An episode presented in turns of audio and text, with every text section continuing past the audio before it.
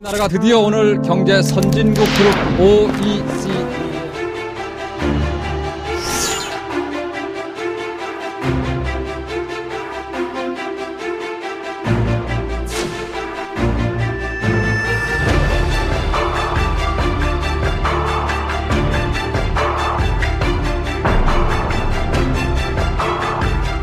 금융 외환 시장에서의 어려움을 극복하기 위하여 국제통화기금의 유동성 조절 자금을 지원해 줄 것을 요청하기로 결정하였습니다.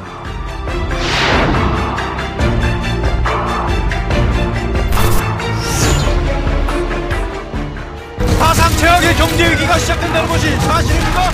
저 계산이 맞다면 대한민국 국가부도까지 남은 시간은 일주일입니다.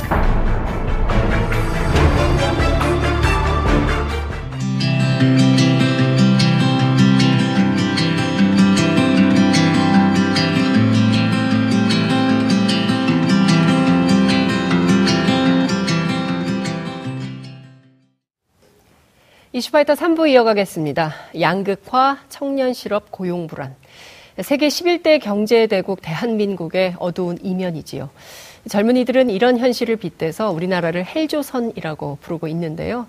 그런데 이 헬조선이 대체 어디에서부터 어떻게 시작이 된 걸까요? 각자 생각이 조금씩 다를 수는 있겠지만 큰 틀에서 어, 대한민국 경제의 뿌리가 통째로 흔들린 계기는 1997년 IMF 외환 위기가 아닐까 싶습니다. 최근에 이 비극적이고도 슬픈 역사적 진실을 과감하게 소재로 삼은 영화가 화제가 되고 있는데요. 바로 국가 부도의 날입니다. 오늘 이슈파이터에서 아주 특별한 초대 손님을 모셨습니다. 국가 부도의 날 시나리오를 집필하신 엄성민 작가 스튜디오에 모셨습니다. 어서 오십시오. 안녕하세요. 네, 아유 반갑습니다. 네, 반갑습니다. 네, 굉장히 일정이 많으실 텐데 이렇게 멀리까지 채널 순으로 멀리까지 찾아주셔서 너무 고맙습니다. 예. 그, 제가 지난 주말에 영화 봤습니다. 아, 영화 굉장히 잘 만드셨더라고요. 그, 이렇게 흥행할 거라고 예상하셨습니까? 어, 어쨌든 저희 영화가 되게 아픈 상처를 다루고 있고, 네. 또 너무 많은 분들이 겪었던 상처이자, 또 지금도 그 영향에서 지내시는 분들이 너무 많기 때문에 굉장히 조심스럽고 진정성 있게 다가가려고 노력을 했기 때문에 사실 관객분들이 보내주시는 반응에 대해서도 좀 겸허하게 받아들이려고 하고 있습니다. 네. 지금 300만을 눈앞에 두고 계시죠? 넘었나요? 어, 아니, 아직 넘지 아직 않았는데. 넘지 못하고 네. 300만을 코앞에 두고 있고 저는 이 영화 1000만을 좀 갔으면 좋겠습니다. 감사합니다. 아, 왜냐하면 네. 아니 그러니까 뭐 그냥 흥행 여부와 관계없이 한 번 97년 IMF를 겪었던 우리 모두가 한 번 이 영화를 보면서 쭉 한번 생각해 볼 필요가 있을 것 같아요. 왜냐? 우리 이대로 좋은가? 우리 이렇게 계속 살 건가? 아니면 새로운 대안을 선택해야 되나? 새로운 대안을 어떻게 선택해야 되나? 저는 그 정말 대한민국이 집단지성에 힘이 있다면 이 영화를 가지고 한번 논의해 봤으면 좋겠다라는 생각이 좀 어, 들기도 하는데요.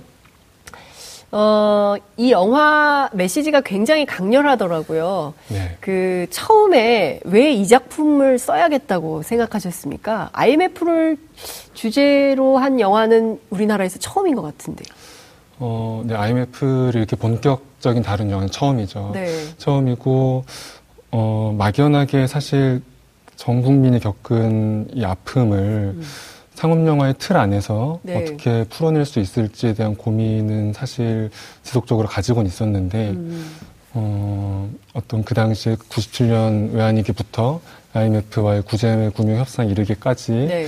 그 대책팀이 있었고 어떤 그들의 움직임을 남겨놓은 기록들을 네. 보고 나서 어, 이 소재라면은 한번 상업영화의 틀 안에서 이야기를 던져볼 수 있지 않을까 생각해서 시작을 하게 됐어요. 엄성민 작가님은 IMF 때이 97년에 무엇을 하고 계셨습니까? 저는 그때 이제 초등학교에서 중학교로 넘어가는 아? 나이였는데 예.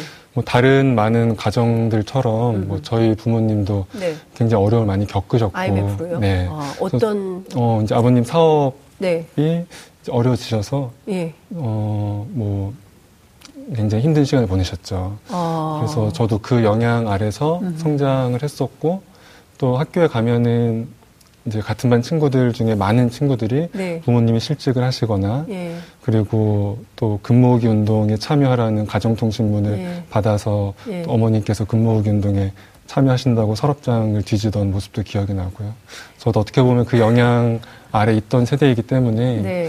어, 한 번쯤은 이, 이 이야기를 해야 되지 않을까라는 음. 생각은 늘 하고 있었던 것 같아요. 그러면 실례지만 영화 속의 갑수가 아버님이신가요? 어, 꼭 저희 아버님뿐만이 아니라 예. 제가 이제 영화를 준비하면서 그 당시에 어려움을 겪으셨던 음, 경제 활동을 하셨던 분들을 좀 만나 뵀었어요. 네. 그분들 이야기와 또 제 개인적으로 느낀 것들, 네. 또 저희 아버님의 어떤 거기서 소스를 얻은 것도 있고요. 네. 음. 그런 것들이 종합적으로 반영돼서 갑수 캐릭터가 나오게 된 거죠. 그렇군요. 이제 97년에 저는 기자 생활을 할 때였는데요.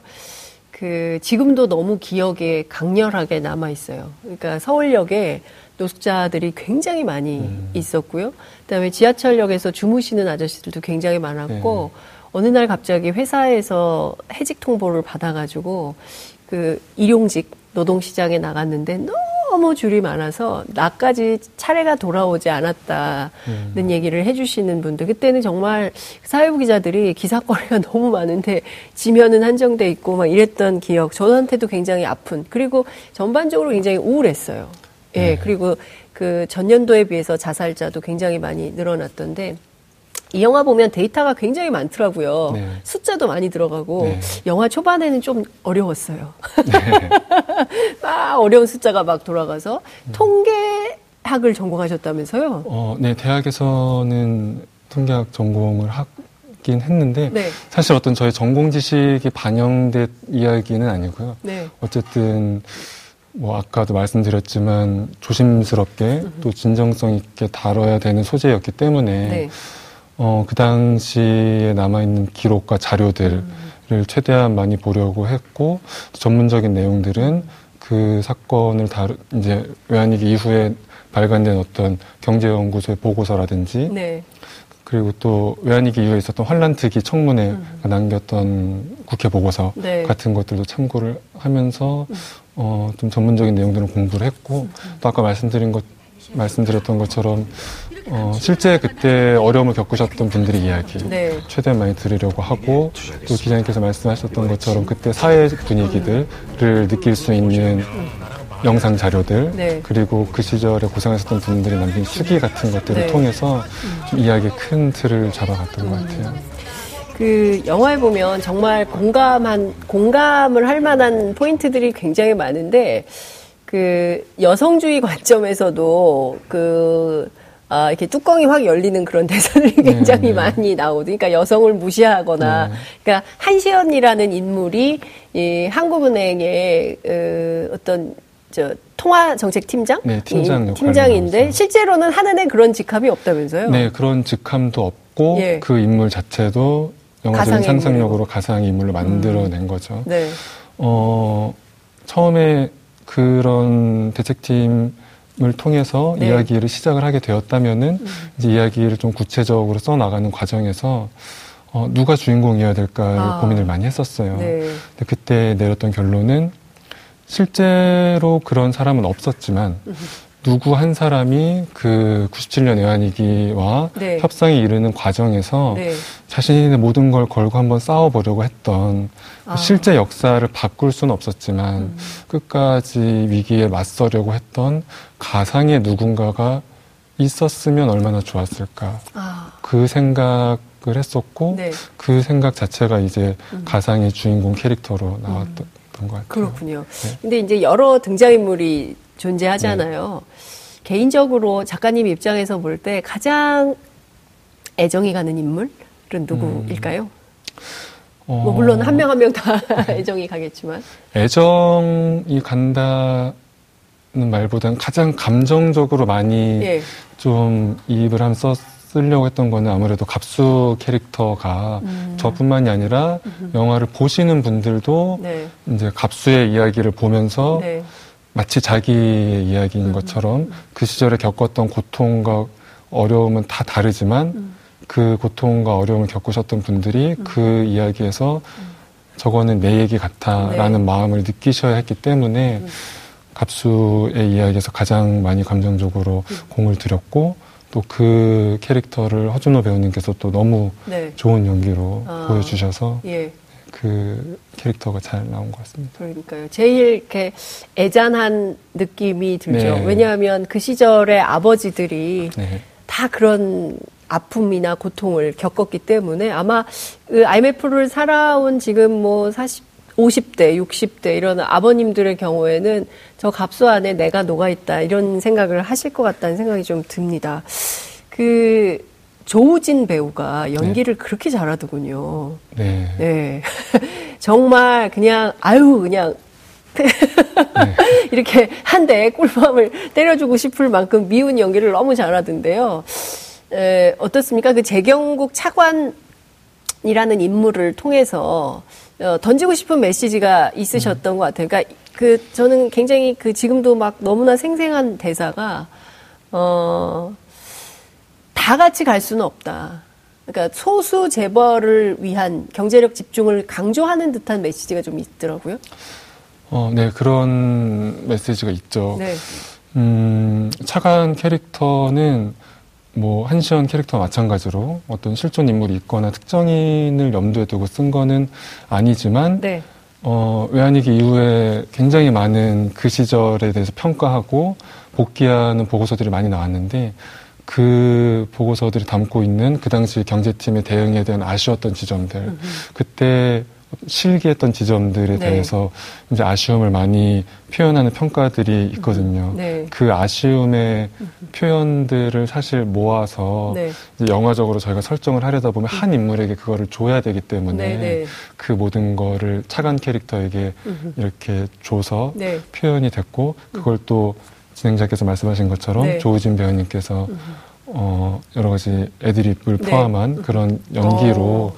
보여주셨던 것 같아요. 음. 네. 그 굉장히 큰 극장에서 제가 영화를 봤는데요. 그 굉장히 얄밉게 막 얘기할 때 네. 그 관객석에서 다 탄식과 한탄과 이런 얘기가 그런 말들이 쏟아져 나오고 일부 어떤 분들은 막 욕도 하고 뭐 이런 걸 제가 목격을 했습니다. 그만큼 굉장히 감정이입이 좀 될 정도 몰두가 되는 영화였다 이런 생각이 좀 들기도 하는데요. 그 이 영화를 통해서 그 IMF를 겪어온 어, 많은 사람들에게 위로가 좀 됐으면 좋겠다고 말씀을 하셨는데 네. 실제로 우리는 아직 그 터널에서 빠져나오지 못하고 있는 것 같거든요. 그러니까 노동 유연성 사실은 지금도 매우 심각하고 제가 고백을 하자면 영화 끝나고 나서 저희 큰아이가 어 뭐 목마르다고 해서 주스하고 무슨 토스트를 하나 샀어요. 두 개 합치니까 만 원이더라고요. 근데 이제 그 만 원을 결제하는데 그 앞에 일하고 있는 여성이 누가 보더라도 아르바이트 학생 같은 느낌이 들었습니다. 비정규직 아르바이트 학생이겠죠. 너무 미안한 느낌이 좀 들었습니다. 그러니까 아 이게 IMF 터널이 너무 길다 우리는. 그리고 이걸 우리가 극복할 수 있을까라는 걱정이 좀 드는데 그런 메시지를 좀 던지고 싶으셨던 건가요? 어, 네, 그런 지점이 있었죠. 아까 위로라는 말씀을 네. 하셨는데요. 어, 그 시절에 이제 힘든 시간을 보내셨던 분들을 만나보면은 네. 다들 공통적으로 하시는 이야기가 아, 내가 그때 그 선택만 안 했어도 그 IMF 전에 내가 그것만 좀 다르게 생각했어도 이런 후회들을 굉장히 많이 하시는데 네. 어, 저희 영화가 말씀드리고 싶은 내용은 그때 당신과 당신의 가족이 힘들었던 거는 우리 개인 개인이 선택을 잘못해서가 아니라 그 당시에 우리한테는 이런 상황이 있었고 이런 문제들이 있었다. 그렇기 때문에 이거는 우리 각자가 잘못 그 우리만의 문제, 각자 개인 개인이 잘못해서만은 아니다라는 어떤 위로의 메시지를 어, 담고 싶었던 부분도 있었죠. 네. 그 유아인 씨가 그런 얘기 하잖아요. 그러니까 절대로 속지 않을 거야라는 네. 말을 하고 또 그 재경국 차관이 어 아무리 그렇게 한시연 씨한테 아무리 그렇게 발버둥 쳐봐야 안 바뀌어 이런 저는 그게 굉장히 강렬하게 다가왔었습니다. 그 우리나라가 그렇다고 보시는 거죠. 글쎄요, 뭐 제가 그렇 뭐 네, 제 생각을 그 영화에 있는 그대로 투영했다기보다는 거듭 말씀드리는 것처럼 97년 외환위기 이후에 벌어진 일련의 어떤 한국 사회 변화 네. 그리고 그 97년을 평가하는 여러 관점들과 그 협상이 남기 우리에게 준 흔적과 상처들 네. 이런 것들을 종합해서. 어, 짧은 시간 안에 영화적으로 표현해내기 위해서 어떤 각자 입장을 대변하는 인물들에게 이렇게 네. 몰아준 거죠. 음. 그러다 보니까 이제 차가운 캐릭터가 그렇게 표현이 되고 음. 인정화 캐릭터도 마찬가지로 그런 대사를 하고 그런 걸 통해서 어, IMF 구제금융 이후에 좀 한국 사회의 변화와 네. 그리고 그 말씀하신 것처럼 여전히 그 영향 아래서 살고 있는 우리의 모습을 네. 좀 한번 짚어보고 다시 보는 그런 계기가 되면 좋지 않을까 음. 그런 생각이 있었죠. 이 영화 쓰시는 동안 취재 굉장히 많이 하셨을 것 같은데 네. 가장 기억에 남는 취재원이라고 해야 될까요? 뭐 만남이랄까요? 그런 건 어떤 게 있을까요? 음, 어, 아까 말씀드린 것처럼 사업하시다가 어려움을 겪으셨던 네, 분들 네. 중에서 가장 기억 만나지 못했던 분이 가장 기억에 남는 것 같아요. 만나지 못한 분이요? 네, 어, 어떤 굉장히 영화 속 갑수와 비슷한 경험을 했던 분을 네. 이 지인의 소개로 연락을 드려봤는데 네. 그 시절이 너무 고통스럽고 음. 너무 기억하고 싶지 않기 때문에 아. 나는 말하고 싶지 않다고 해서 인터뷰를 거절하셨거든요. 예. 그래서 그, 그 분이 가장 기억에 남고 그런 모습을 보면서 이 IMF의 상처가 지금까지 한국 사회에 너무 깊게 남아 있구나라는 생각을 다시 했었죠. 그러니까 이 트라우마가 있기 때문에 네. 그 상처를 다시 꺼내고 싶지 않은 네. 그래서 그 인터뷰 요청에 응하지 못한 네. 그런 분들의 얘기가 제일 가슴이 아팠다 이런 네. 말씀 주셨네요.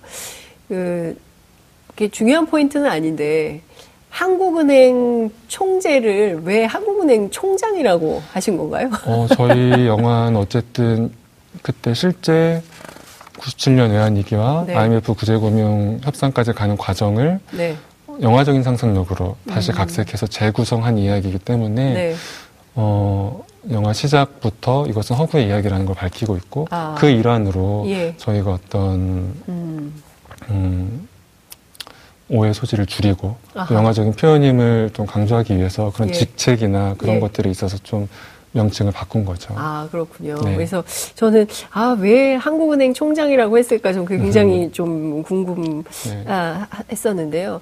영화를 딱 만들고 나니까, 아, 내가 보기에는 이 대목은 이렇게 했어야 되는데 조금 아쉽다 하는 것도 있을 수 있을 것 같아요. 작가님 보시기에 그런 게 좀 있습니까? 아니, 완벽한 연. 어, 뭐, 이 영화가 완벽해라는 건 아니지만, 네. 사실 작가가 시나리오를 쓸 때, 어, 생각하는 그림들이 분명히 있긴 하지만, 네. 어, 저는 이 영화에서만큼은 정말 제가 생각했던 어떤 장면들보다 다 더 좋은 모습과 네. 좋은 연기를 보여주셔서 음흠. 사실 작가 입장에서는 굉장히 고맙고 감사할 따름이죠. 그렇군요. 네.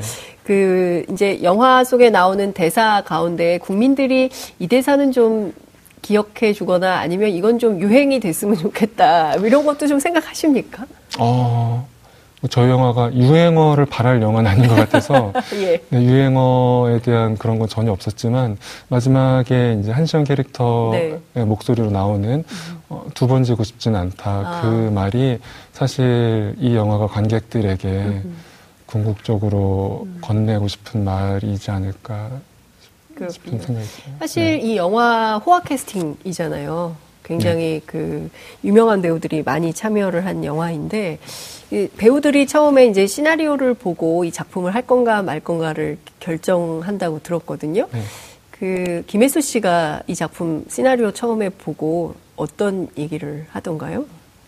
어, 아, 김혜수 씨나 뭐 유아인 씨나 뭐 이런 배우들이 어떻게 얘기를? 뭐 이제 김수 배우님 같은 경우 저도 언론 보도를 통해서 들었지만 뭐 네. 아 직접 만나지 못하시고. 어, 직접 만나긴 했지만 제가 시나리오 처음 보고 어떠셨습니까? 이렇게는 뭐 묻지는 않으니까요. 저도 네. 언론 보도를 통해서 네. 뭐 피가 거꾸로 솟는 기분이 들었다. 음. 뭐 누워서 읽다가 앉아서 다시 보게 됐다. 그런 말씀을 해주신 걸 저도 뭐 나중에 알았고 네. 사실 배우 캐스팅 같은 경우는 어떤 작가의 상상력의 영역이라기보다는 같이 영화를 만드시는 음. 프로듀서나 제작자분의 역량이 굉장히 크게 반영된 부분이기 때문에 네. 좋은 배우들을 캐스팅 해주신 것에 대해서 저도 굉장히 감사하게 생각을 하죠. 그렇군요. 네. 네, 어쨌든 지금 어 예전에 그런 얘기가 있었어요. 그러니까 동네 어느 할머님께서 아우 이제 IMF 귀신 갔니? 뭐 이런 음.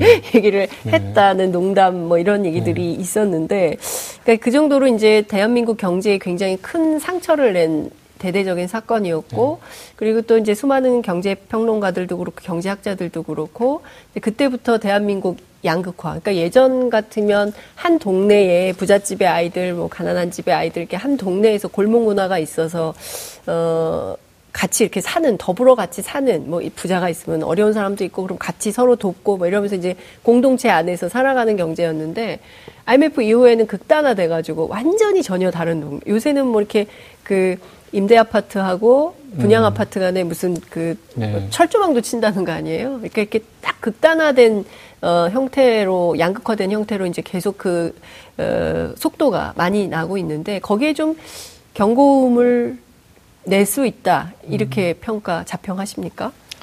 어, 뭐 저희 영화가 그런 거에 경고음을 내기 위해서 만들어진 영화는 아니지만, 네. 어, 이 영화를 통해서, 어, 진행자께서 말씀하신 그런 지점도 역시 한번 생각해 볼 만한 지점들이죠. 사실 IMF와 구제금 협상이 남긴 어, 우리 사회에 끼친 영향에 대해서는 좀 정리 안 된 지점들이 있는 것 같아요. 영화, 이, 저희 영화 개봉 이후에 여러 가지 나오는 목소리들을 네. 보더라도 네. 여전히 논쟁적인 부분들이 있는 것 같아서 말씀하신 것처럼 그런 빈부격차의 문제 또 양극화의 문제 이런 것들에 대해서 저희 영화가 다시 한번 환기시키는 그런 역할을 한다면 뭐 그 또한 좋은 역할이 아닐까 생각을 합니다. 그렇군요. 어, 이번 작품이 데뷔작이라고 들었습니다. 네. 그러니까 사실은 데뷔작으로 이렇게 어, 뜨기 어렵지 않습니까? 어, 뭐, 글쎄요, 떴다라고 말씀드릴 수는 없을 것 같고. 어유 관객이 지금 280만, 음. 300만을 눈앞에 둔 대- 대단한 시나리오 작가 아닙니까? 근데 이제 영화 개봉하고 나서 네. 간접적으로 네. 또 직접적으로 영화를 보신 분들의 후기를 어, 이제 많이 읽고 있거든요. 어. 어, 근데 그런 이야기들 속에 어쩌면 우리 영화가 정말 음, 한번 짚고 싶었던 네. 그 97년의 민낯트, 민낯이 있다는 생각을 많이 하게 됐어요. 음. 예를 들면은 어, 관객분들이 자기가 경험하셨던, 각자 경험하셨던 97년의 기억들, 음. 네. 나는 그때 뭘 하고 있었는데 음. 어, 갑작스럽게 경제위기가 와서 어떻게, 어떤 아픔을 겪었고 네. 실직을 했고 도산을 하고 가족이 헤어지고 그런 아픔들을 많이 이야기를 하시더라고요. 음. 또 그런 이야기들을 저에게 직접적으로 또 간접적으로 많이 해 주시는 걸 들으면서 음, 이 영화가 사실 우리도 제대로 보지 못했던 그 시절의 아픔을 좀 다시 한번 환기시키고 복귀한 게 아닌가라고 생각이 들고 사실 그 지점이 가장 의미 있다고 생각이 드는 지점인 것 같아요. 음. 그렇군요. 아우, 네. 저는, 아, 영화 작품 쓰신 시나리오 작가께서 직접 그 국민들께서 그 영화 그 보고 나서 감상 후기 올리는 것까지 이렇게 꼼꼼하게 챙겨서 보실 줄은 몰랐거든요. 뭐, 네. 아무래도 첫 작품이고 하다 보니까 더 신경도 쓰이고 해서 그런지. 근데 저는 굉장히 좋은 네. 것 같습니다. 그렇게 소통을 하면 다음 작품 쓰실 때 더 좋은 작품이 나오지 않을까 이제 기대를 하게 되는데요. 끝으로 한 30초 정도 남았는데요. 저희 프로그램 함께 하시는 애청자 여러분들께 이 작품 어, 꼭 하시고 싶으신 당부 말씀 있으면 한 말씀 하고 마무리하겠습니다. 어, 국가부도의 날 영화는 음, 97년 그 당시에 아픔을 다시 한번 꺼내는 굉장히 어떻게 보면 힘든 이야기도 하지만 아까 말씀드렸던 것처럼 그 시절을 버텨낸 분들에게 어, 우리 각자의 문제가 아니라 그 당시 어떤 일이 있었는지를 다시 한번 떠올리게 하는 그러면서 그분들께 작은 위로를 전하고픈 작품이기 때문에 영화를 보시고 가족들과 또 주변 분들과 다시 한번 이야기를 한 번 더 해보는 그런 네. 시간이 되었으면 좋겠습니다. 아유, 오늘 어려운 자리 함께 해주셔서 너무 감사드리고요. 이 영화 아, 대박 나기를 기도하겠습니다. 오늘 감사합니다. 말씀 잘 들었습니다. 고맙습니다. 12월 11일 화요일 이슈파이터 여기서 마무리하겠습니다. 시청해주신 여러분 고맙습니다.